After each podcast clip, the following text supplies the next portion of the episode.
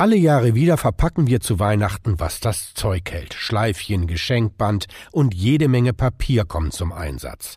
Was nach der Bescherung bleibt, ist ein Berg an Verpackungsabfällen. Auf den ersten Blick nicht sehr umweltfreundlich. Meine Kollegin Ariane Schmidt-Böckeler hat sich mit dem Thema beschäftigt und erklärt nun, wie man Geschenke schön einpackt und gleichzeitig einen Beitrag zum Klimaschutz leistet. Wer der Umwelt etwas Gutes tun möchte, setzt auf nachhaltige Geschenkverpackungen, sagt Axel Subkleff, Experte der Initiative Mülltrennung wirkt. Umweltfreundlich sind Verpackungen, die man mehrfach verwenden kann. Geschenkkartons oder Geschenktüten oder auch das benutzte Geschenkpapier vom letzten Jahr. Wer neues Geschenkpapier kauft, der sollte zu unbeschichtetem Recyclingpapier greifen. Papier, das mit dem Umweltsiegel Blauer Engel gekennzeichnet ist, besteht zu 100% aus Altpapier.